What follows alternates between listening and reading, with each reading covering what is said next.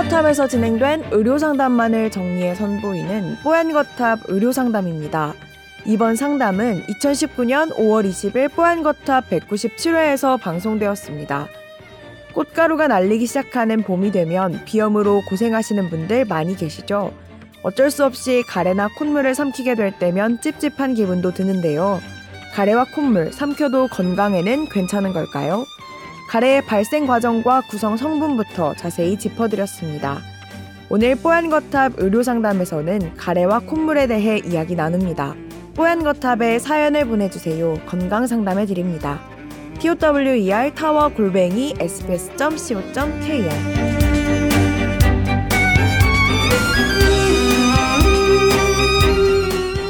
안녕하세요. 평소 만성 비염이나 축농증도 없는데 지지난주 꽃가루가 날리던 날 이틀 내내 밖에서 활동한 후에 목에 가래가 생기고 누워 있으면 코로도 넘어오는 상태가 됐습니다.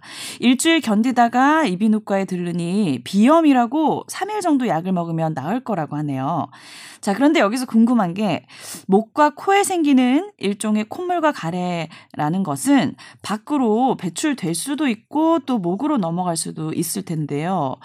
어, 당연히 더러울 걸 생각해서 코를 풀거나 침을 뱉는 형태로 배출이 맞다고 생각합니다. 하지만 이게 불가피하게 삼키게 되는데 꼭 밖으로 배출을 해야 되는지 그냥 삼켜도 몸에 해롭지 않은 건지 궁금하다고 하셨어요. 너무 어렵다. 이거는 어떻게 다 배출을 하려고 해도 할 수 없는 거 아닌가요? 그래, 근데 이분이 네. 이야기하신 것처럼 미세먼지 같은 것들을 네. 마시게 되면 꼭 뱉어줘야지 되지 않느냐. 이제 이거를 좀 궁금해 하신 것 같아요. 네. 실내에 있을 때는 뭐 자연적으로 뒤로 넘어간다고 해도 뭐 그냥 배출물이니까. 근데 최근에 미세먼지가 워낙에 뭐 그런 중국발. 아, 저. 네? 괜찮으세요? 객담 뱉으려고 하지 않았어요. 아, 아 중국발 뭐 저기 중금속이라든지 이런 네. 것들이 있으니까 실제로 이제 걸리는 거는 뱉어줘야지 오히려 일리가 있는 말처럼 들리긴 하는데 음. 사실 이게 교과서에 나오진 않았는데요. 물론 그렇겠죠. 이제 그러니까 객담이라는 것 자체가 어 정상적으로 우리 몸에서 이물질에 대한 바, 방어 기전으로 나오는 네. 거거든요. 그래서 뭐 실은 이제 그렇잖아요. 이게 심리적으로 뭘 삼킨다는 거는 좀 좀 꺼림칙하잖아요. 네. 그렇지만 그 객담 자체는 이제 뭐 거의 그 제가 제 기억으로 아 그러니까 지금 찾아볼게요. 네. 예. 객담은 95%가 물이라고 하고요. 그다음에 이제 5% 정도가 단백질인데 거기서 방어하고 방어 기전으로 나오는 세포와 그 점액성 물질인데 실제로 우리가 의식하지 않더라도 한 하루에 100cc 정도는 삼킨다고 해요. 그러니까 거의 다 삼키죠, 사실은. 근데 이제 객담이 많이 나오는 그런 현상은 어, 방어 기제가 많이 작동하는 거니까 바람직한 건 아니죠. 그러니까 이분처럼 꽃, 꽃가루 알러지가 있는 분들은 그런 꽃가루 알러지의 반응으로 객담이 많이 나올 수 있는데 그때는 어, 삼키냐 안 삼키냐보다 객담이 많이 나오는 그런 환경을 피하는 게 되게 중요하겠죠. 미세먼지도 마찬가지입니다. 그리고 다른 것도 내가 이제 그런 이유가 아닌데 객담이 많이 발생한다. 그러면 그거는 질병의 초기 증세일 수도 있거든요. 예를 들면 뭐 감기가 좀 더 악화돼서 뭔가 진행할 때 객담이 많이 나오고 그다음에 콧물 누런 콧물 같은 경우에도 처음에는 콧물이 맑잖아요. 맑은 네. 거는 이제 점액성 어 이렇게 이 분비물이고 어. 거기에 누런 거는 이제 그 면역 세포들이 이 딱 그까지 합 합류된 거거든요. 그래서 음. 이 콧물, 그러니까 객담, 그러니까 누렇게 되는 것은 나, 나의 방어 기전이 음. 좀더 음. 그러니까 좀 더 깊이 있는 방어 기제가 작동한 것이니까 그러니까 다 나아갈 때쯤에 그렇게 되잖아요. 네, 그러니까 이제 그 부분은 조심해야죠. 그리고 음.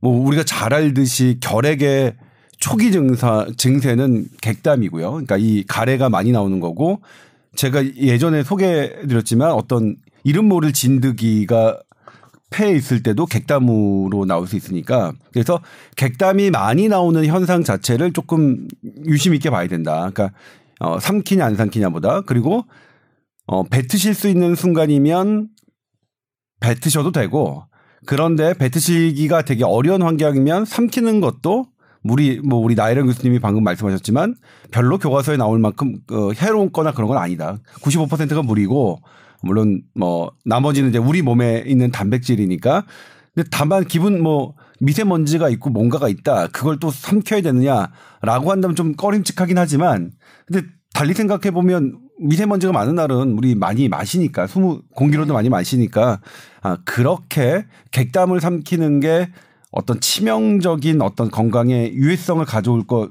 같지는 않아요.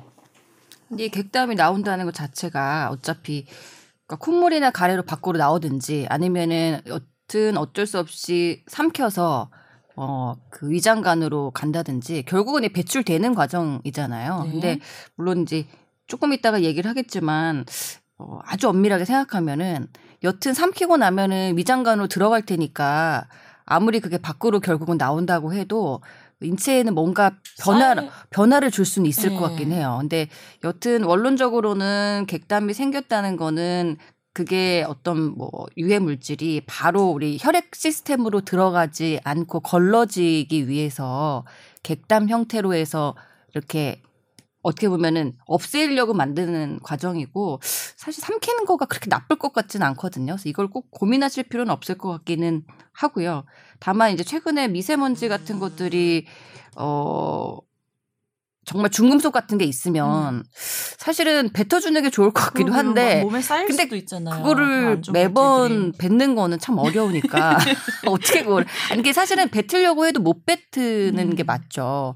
그래서 이거는 음 여기 질문 하신 분 말처럼 네. 꼭 밖으로 배출되어야 할 더러운 것 은 아니지만 음. 최근처럼 정말 만약에 유해한 환경이 있으면 어 조금 애매하다. 예. 네. 근데 사실 뱉기는 결론적으로 뱉기는 어려울 것 같아요. 예. 네.